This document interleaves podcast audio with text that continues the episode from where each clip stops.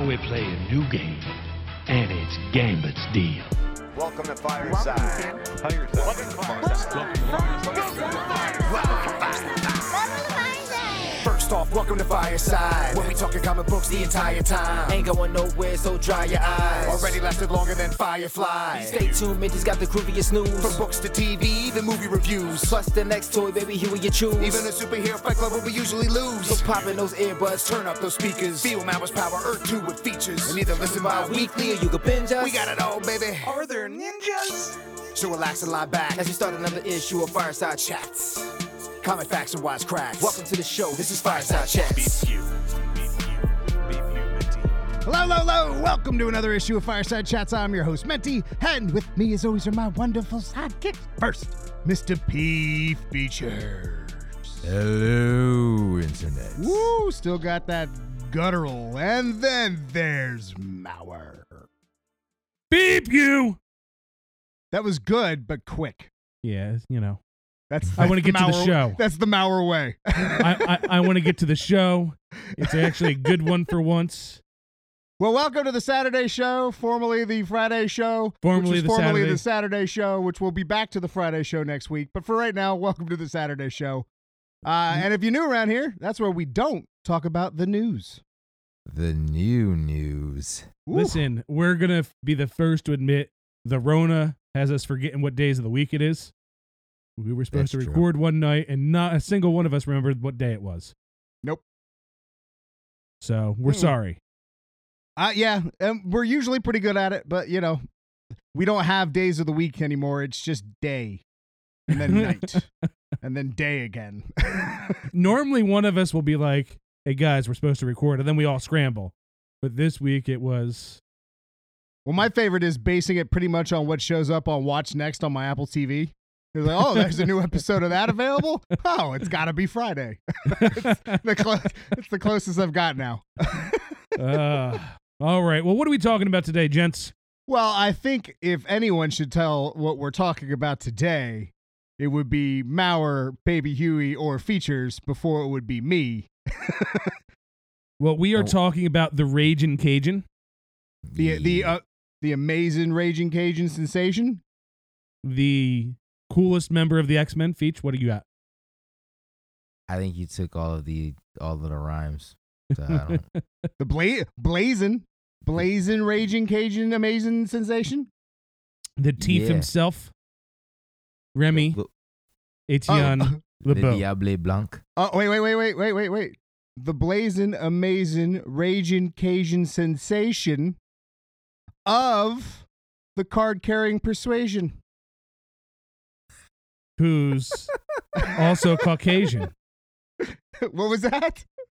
Who's also Caucasian. Oh, there you go. Now, we're talking I, Gambit, beepers. I like how that's, it took that long to get to, yeah, Gambit. We're talking Gambies. Gambies, Gambies, you know? The guy on my shin. Little little Remy Lebeau, little Remy Lebeau. And since these breakdowns go so well, let's go ahead and do one of those. Uh, so that being said, uh, how do we want to tackle this, since this is not a character I know as much about? Well, I think we should talk about his creation, who created him, uh, go through a little bit of his backstory, and then talk a few pivotal moments he's had that impacted the X-Men and the Marvel Universe. And then we can talk about his on-screen... Mm-mm. No, why? Debacles. Why? Why? No, we're not going to talk about it on screen because no, it happened once, and, and it, it almost have. happened well, again. No, I'm talking about the cartoon as well. Oh, okay, on screen, that kind of screen. I'm thinking like live action. Like we don't need to talk about that. Yeah, we'll mention it in passing, and then we'll go on from there. Um, but what a lot of people don't know is he was created by somebody who didn't originally draw him. So he was created by Chris Claremont and Jim Lee. Although Jim okay. Lee is not the first person to draw him. Who was the first person to draw? I thought he was created by Jim Lee. I didn't know. So Chris he was Claremont created by was Jim Lee. This was at the height of Chris Claremont's like. Yeah, I thought Claremont was the creator behind this just because he wanted to throw in more characters. Well, it's Chris Claremont and Jim Lee, but he was drawn by Mike Collins originally. Mm. And Gambit had quite a history of his character evolving quickly within the first few appearances. When we first saw him, it was just a cameo at the end of the issue uh, of Uncanny X-Men Annual Number fourteen in July nineteen ninety. And then his first full appearance was Uncanny X-Men two sixty-six in August of nineteen ninety. And that's when he had the pink stripes. So he had like the tiger stripes in it. Uh, the cover has him with the de-aged Storm. Yes. Now, the fun thing about his abilities in that issue is he needed to physically see the items in order to charge them with kinetic electricity. And, and he weren't didn't... they um weren't they also spikes? Yeah, they were little like throwing blades that were like sp- almost looked like long needles. So kind of like how they had them in uh, Age of Apocalypse. Uh, but you... but thin. Like think of just like sewing needles mm-hmm. ooh, times like a hundred. They're okay. Probably about four inches long, maybe a quarter inch thick at the widest part. All right, so stay with them. Me here. I'm thinking the Daredevil movie when uh, Bullseye takes the paper clips, pulls yes. them apart, and sends them out, and then they blow up afterwards. So pretty, pretty much, much that scene, but then blowing up. Yeah. Right. Um, but one of the cool things that originally started with him is they had him almost like a vampire-type character. Um, he wasn't just charismatic. He had that vampire ability to kind of persuade you to do what he wants, which is what made him such a great thief, is, you know, his charisma power kind of would get you just to look past him, almost like a Jedi mind trick. You combine that with his ability to charge kinetic energy into things, as well as being a master thief, which mm-hmm. involves stealth and hand-to-hand combat. And he was a pretty, you know, solid character out the gate, saving Storm from capture. Now, it was a young you guys, Storm too, wasn't it? Yeah, it was the de-aged Storm when she had yeah. the mohawk. Yeah, I, I mean, I, I, I'm basing this off of just knowing the three of you for a while, so so stay bear with me here. I'm I'm playing the role of the listener right now. okay, okay, John. What else would you like to know? Okay, all right. Are we playing it that way? Okay. Well, do you, um, do you want to know his history? Well, let's do let's do powers. Let's do powers and abilities. Right. You kind of went over that, but like, what does it really mean? Like, I mean, I I know what it means, but like, how would you define being able to control kinetic energy? So, as we know, everything uh, that has the ability to move has kinetic energy. That's the possible energy in something, and right. he can manipulate that. Meaning, something that's at rest that normally would stay at rest, he can then fill it with kinetic energy. So when it does hit its pinnacle, it will explode. Now, this started off, like I said, where he had to physically see it as well, but then it became something through touch that he just had to touch the item in order to charge it with kinetic energy.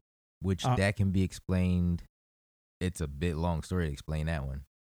Well, okay. They originally, they kind of ignored his powers. He was a little bit like Superman in the beginning, where they gave him all these powers, but then not all the writers and not all the stories kind of stayed in line with what his powers truly were. But uh, the well, backstory... His, to, isn't he nerfed? Yes. Isn't yes. that his whole thing? He's well, not like new... We'll get I'm there. Be, I'm being You're jumping stopped. Ahead. Okay, I'm stopping. Um. So as a teen... Well, let's go back. He developed these powers as a baby. Um, he had the black eyes with the red pupils, and they called him what, Features? Le Diable Blanc. Basically the White Devil. White Devil, White Devil. White White Devil, White Devil? Um, he was kidnapped from... Did you just call me White Devil? He was kidnapped from the hospital, raised as a thief, and then uh, as a young boy, he pickpocketed Jean-Luc uh, Lebeau, who was the head of the Thieves Guild, who kind of took him in and raised him and went from there. Fast forward to when he was about fifteen, he went to what was the tithing. Beach, you want to give a breakdown of the tithing? So the tithing is when the Thieves Guild as well as the Assassins Guild uh, come together for this one event where they give an offering up to an external. And the external grants them longer life and gives them more power to the Uh, to whoever, whichever guild gives them the, the best offering. Am I wrong in saying that an external is the mutated Eternals? Isn't that how that works? I or is this something so. completely different?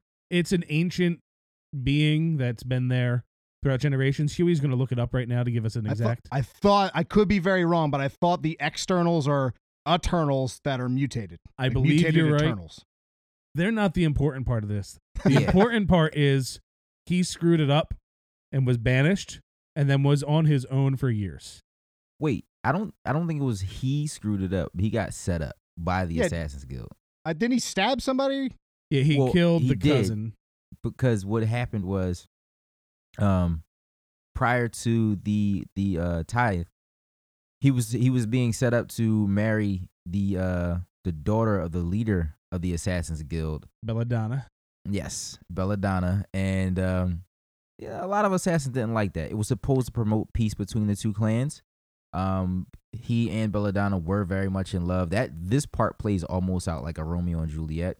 And the oh. X-Men cartoon did a very good job of telling this part of the story.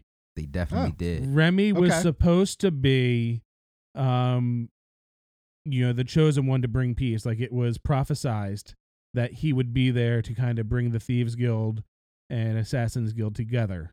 Uh, but it didn't go that way. This seems like the Skyrim vibes are killing me right now with the Thieves Guild and the, the Assassins, the Dark Brotherhood here. um, however, when he was a teenager on his own, becoming a world-renowned thief, he also found out that he had so much energy coursing through his body and that he had control over so much that it was becoming dangerous. Enter Doctor Nathaniel Essex. Or also is, otherwise known as Mister Sinister.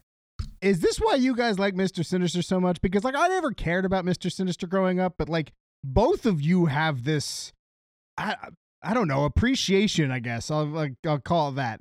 For a care I just never cared about. Like, in, it never interests me at all. And you two seem to love Mister Sinister. Just well, cool character. You gotta like a villain who, I mean, Mister Sinister doesn't come off as like one of the most powerful people, but he's been around for a very long time. He's he's he has major connections to it. A lot of our favorite characters or characters that we do end up talking about in the X-Men universe.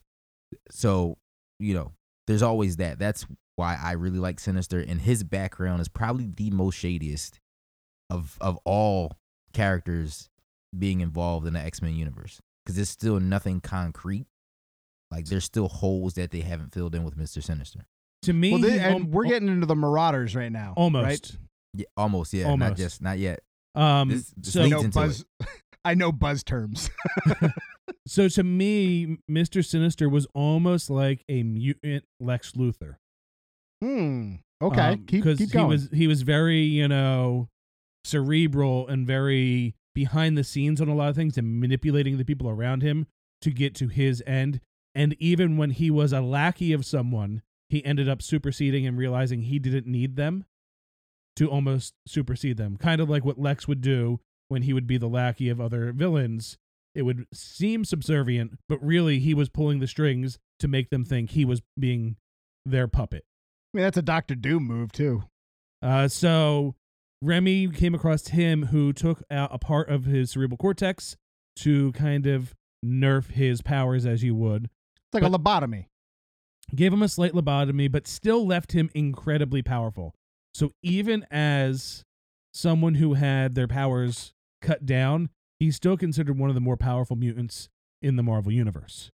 But that came at a cost, where Mister Sinister would make him do... Uh, any kind of mission he wanted, send him to steal things. Um, at one point, he was sent to steal his uh, notes from the Weapon X facility, mm-hmm. where Gambit was actually there when Wolverine broke out of Weapon X. Oh, cool. I didn't know that. That's cool. All uh, right. But he so- didn't think that uh, uh, Sinister deserved what was in those notes, so he kept it from that. But then he had to pay the biggest price, which was putting together the Marauders. Well, yeah, when is that? That's the that's the Mutant Massacre, right? That's this. That's yep, right. Like that to me is one of the most quintessential moments in all of Gambit history. It very right? much is. Yeah, it's it a kick, big piece. Well, because it, it didn't it introduce and get him kicked off the X-Men. Uh, that uh, came out years later that he was a part of it. Yeah. Uh, but well, well. Anyway, what is the Mutant Massacre? Let's so do the Mutant that. Massacre. Beach, you want to take that part?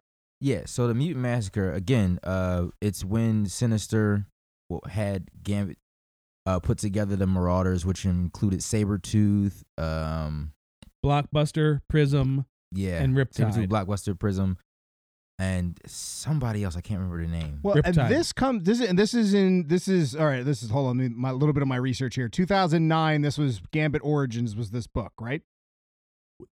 Uh, Mutant Massacre was years before. Gambit Origins told the other side of it. Yeah. Okay, but it explained like Gambit's interaction with the Mutant Massacre as well as how he met with Storm. Yep, and then it also, I believe the story before that, that was right around the time where the trial of Gambit was happening. If you want to look up Huey, when the trial of Gambit, when Rogue actually found out everything and they yeah, brought to was, light. That was well after, though. I thought that was two thousand six, two thousand seven.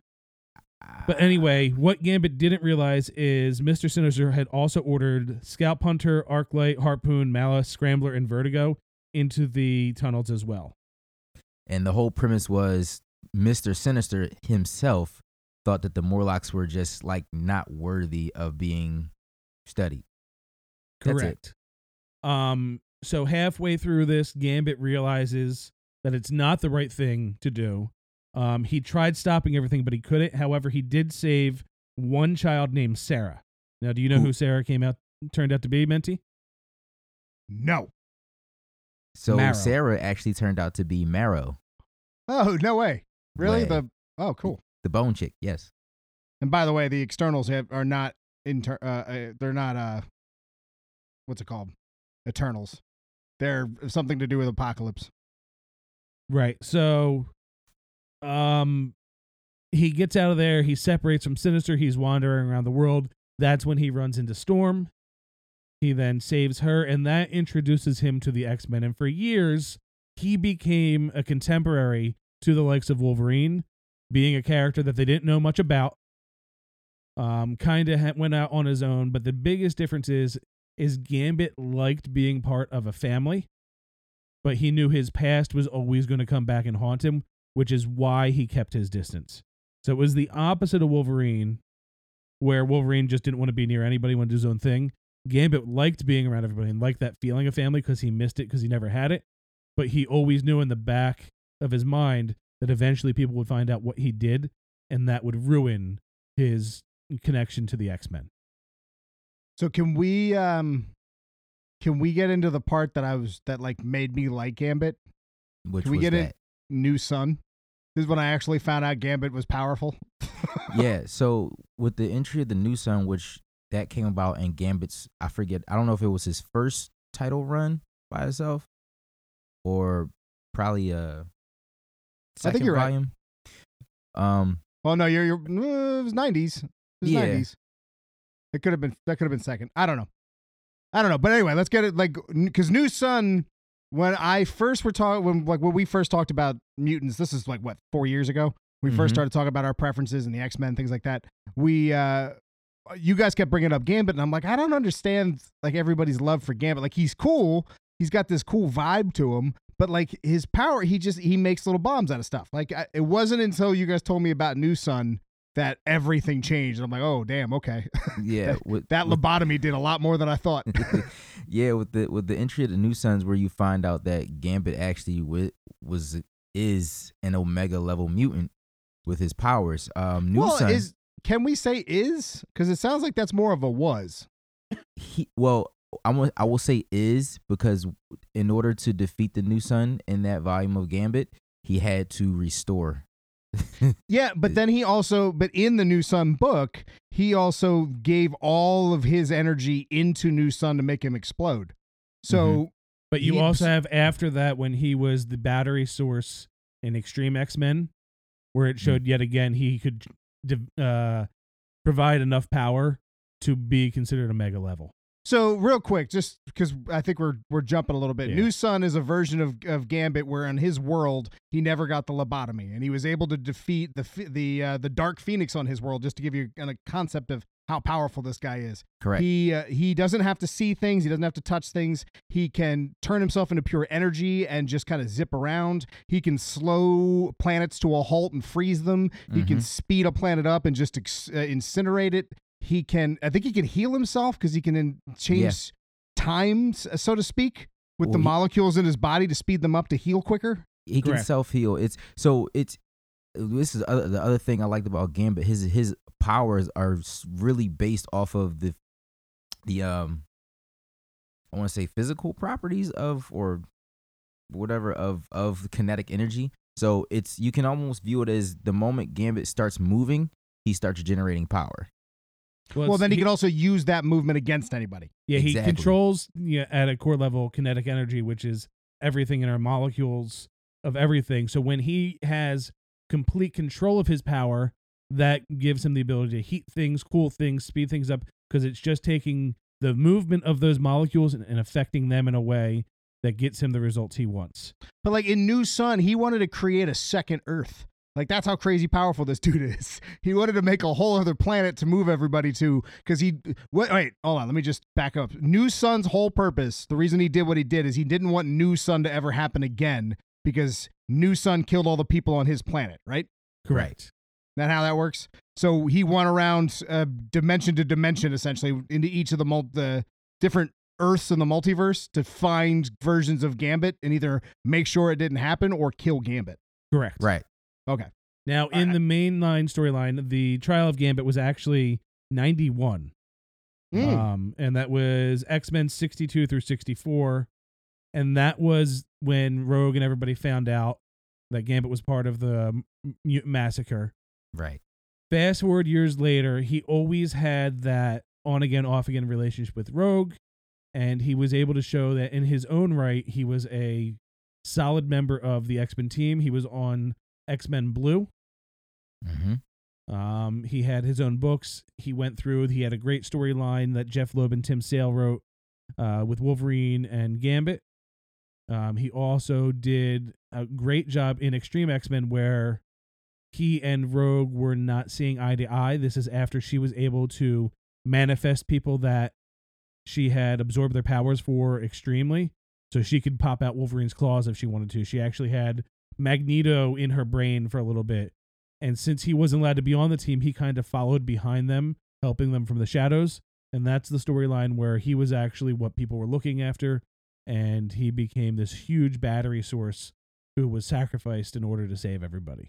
I feel like the relationship with Rogue, and forgive me if I'm wrong here, because again, it's not something that I, I, I read up a lot, but I think the, the relationship with Rogue, because of the X-Men cartoon, is the reason that that's become so relevant again. Like their their pseudo marriage and the X-Men, the the Mister and Missus X book that they had, where they were all, when they were married, they were seeing each other, things through each other's point of views and stuff. But my point is, is that I feel like that in the comics, the relationship with Rogue, although there, was nothing like it was in the cartoon. And it wasn't until uh, after X-Men or Gambit Origins that they wanted to go, like, to capitalize on that love for the nineties cartoon and really make that a thing again. It was always it, there. It just wasn't as in your face as the cartoon was. Um, because yeah. in the cartoon, they used it to tell the other stories throughout the cartoon because they had to keep the same characters on the screen. Um, but there was definitely underlying between the two of them throughout both of their histories. Yeah, their relationships have seen a lot of different struggles. And in the comics, there was even the return of Belladonna as a parasite, or was, if it wasn't Belladonna, it was somebody. After the uh, Trial of Gambit, um, he wanted to come back to the X-Men, but he couldn't. And he was told to stay away from Rogue through this uh, parasite woman that actually bonded with him. And she kind of kept him from, from going back. And even when he did, he kind of couldn't tell people about her, otherwise she would like do something to choke him to death. Well, I mean, I know it's not good to define someone by their relationship, right? But Gambit and Rogue are are so, they're like the X-Men version of Superman and Lois. Other, well, maybe Scott and Jean. Maybe Scott and Jean before Gambit and Rogue. But Gambit and Rogue, like, as far as comic couples are concerned, they're up there. I mean, they're pretty ten. Solid, and they're not abusive. Yeah, they're actually pretty. They're they're really actually a really pretty popular um, couple, especially I would, when we deal with Marvel Comics. And I feel like, at least in the most recent version of comics, and again, a lot of recent Marvel comics are either trying to gain uh, the the M C U fans or trying to grasp the old nineties fans. Right, so it's, a, it's like I feel like it's a struggle that Marvel is always having between those two things. But to grab the old nineties fans, I feel like Gambit has been defined by this relationship with Rogue for a while, because I can't remember Gambit without Rogue ex- before A V X, before Avengers versus X-Men and him fighting uh, Captain America. That's the last time I can remember a Gambit solo story or a story of Gambit that did not involve Rogue in any kind of way. Yeah, it, it was a very long time. But you also remember in that time he became Death. Yes. For a bit. He became so Apocalypse uh, came back. Apocalypse Horseman Death.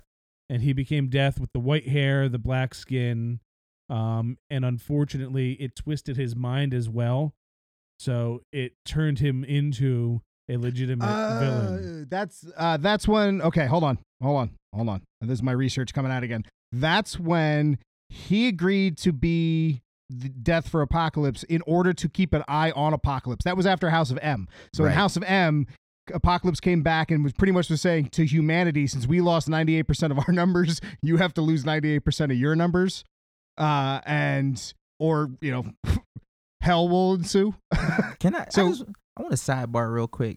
When Apocalypse made that demand, there were, what happened to like the other, like other heroes of Earth? Nobody decided to give him any any conflict for that. He just well, came X- out made a demand. But that was the X-Men being the X-Men. Remember, X-Men, they were always kind of their own thing. They always, they didn't cross over as much, and when they did, they was still like, we're going to be over here, y'all could be over there.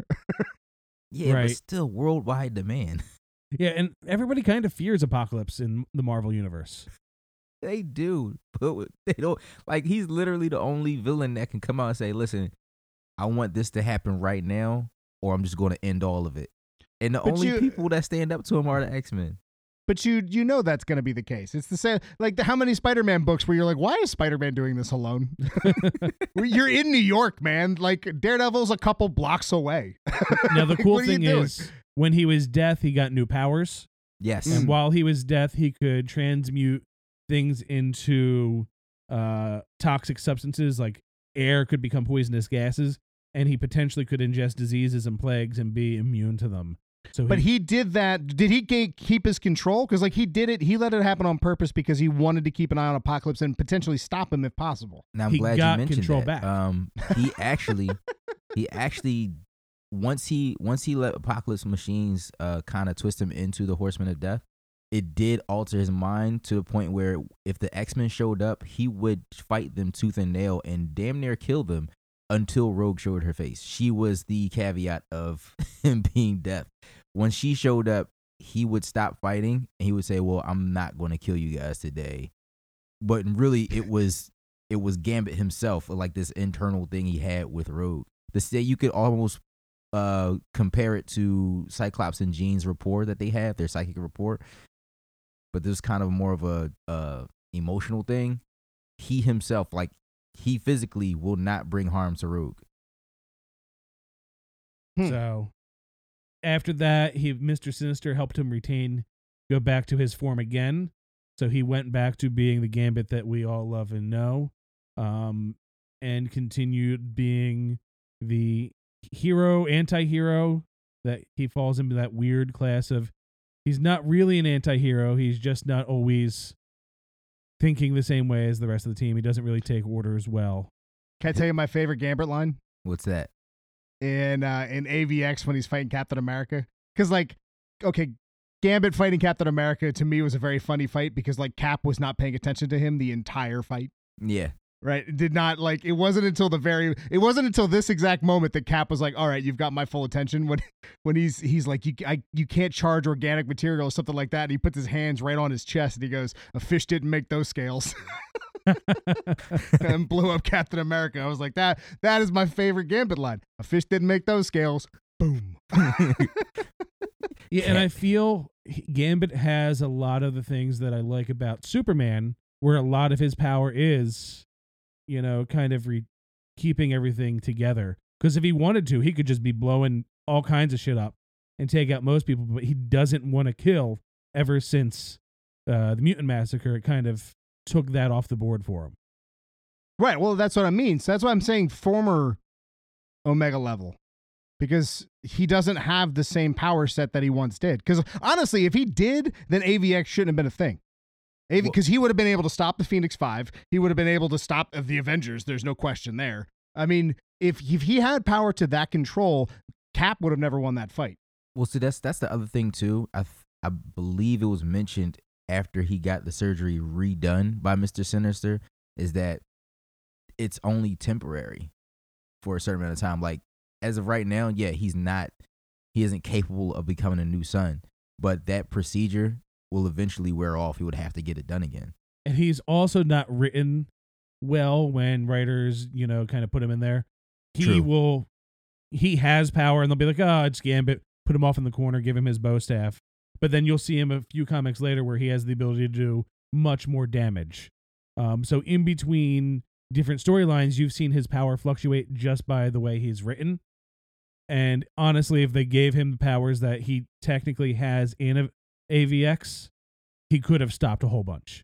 But that wouldn't be a very good story unless they wanted to tell how they were going to nullify Gambit. But that's not a character that was popular enough for them to put in the foreground of that story. So he, he gets Captain America. What are you talking about? The foreground of that story.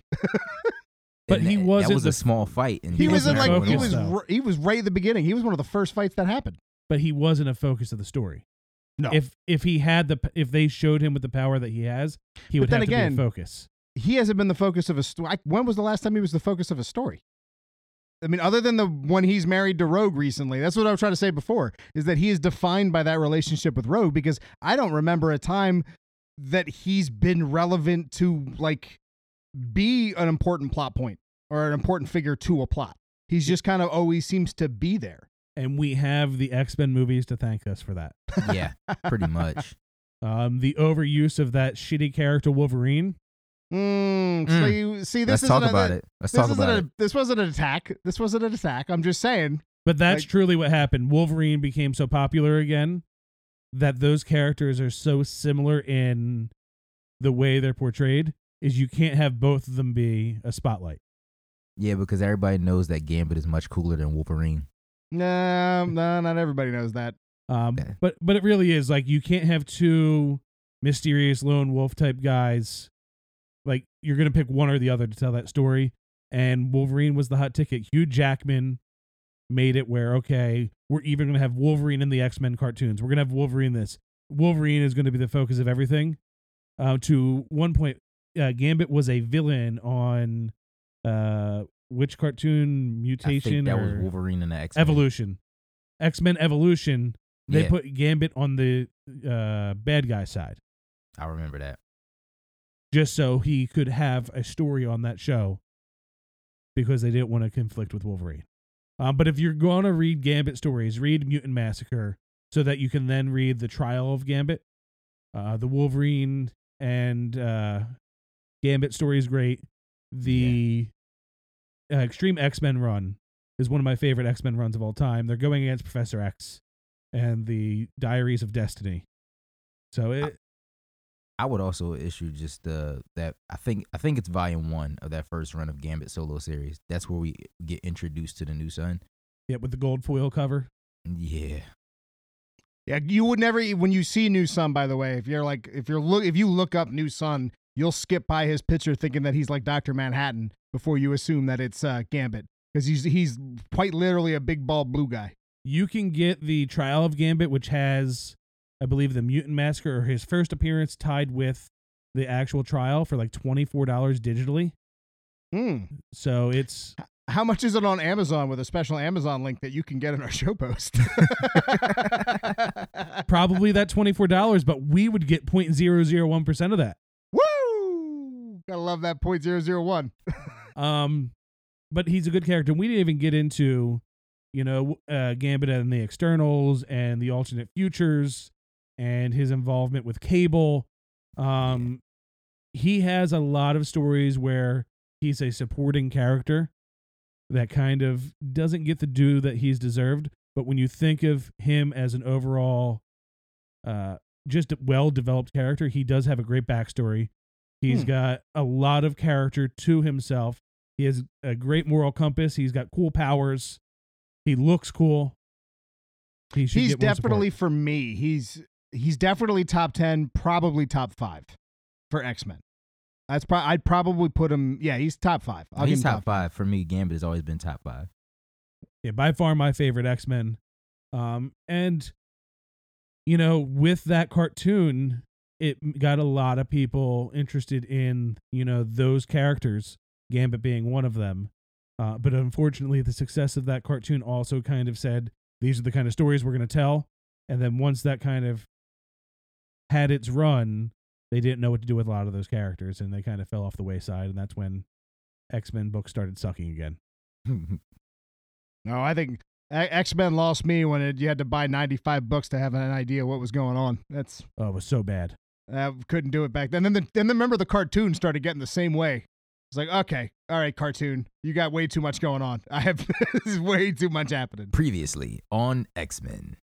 And then that whole previously is twenty minutes to explain, and there's only ten minutes of cartoon. You know what I mean?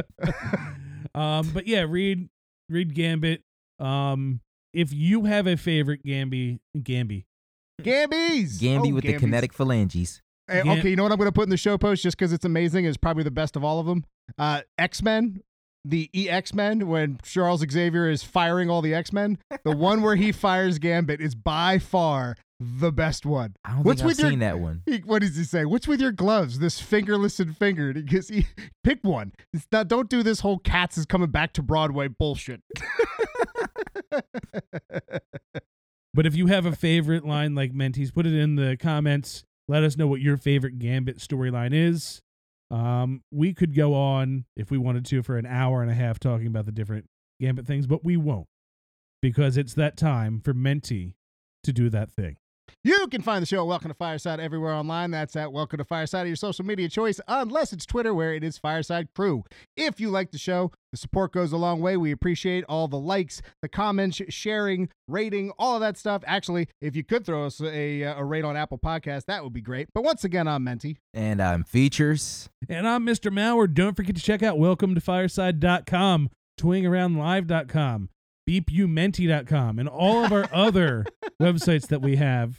Click on our Amazon link, send us some cash. Point zero zero one, baby. um, shout out to Moshko Collectibles.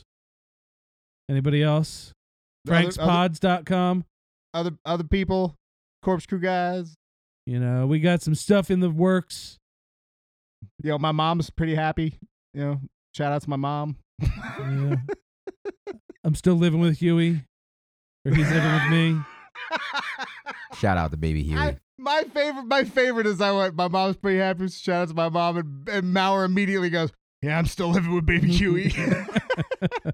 I like how I like how Maurer and Baby Huey is the equivalent. He's my teenage son. Wow, Maurer, mommy Maurer.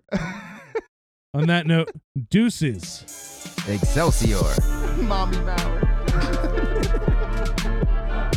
You gotta say deuces, man. All right, deuces. Mommy Mouth.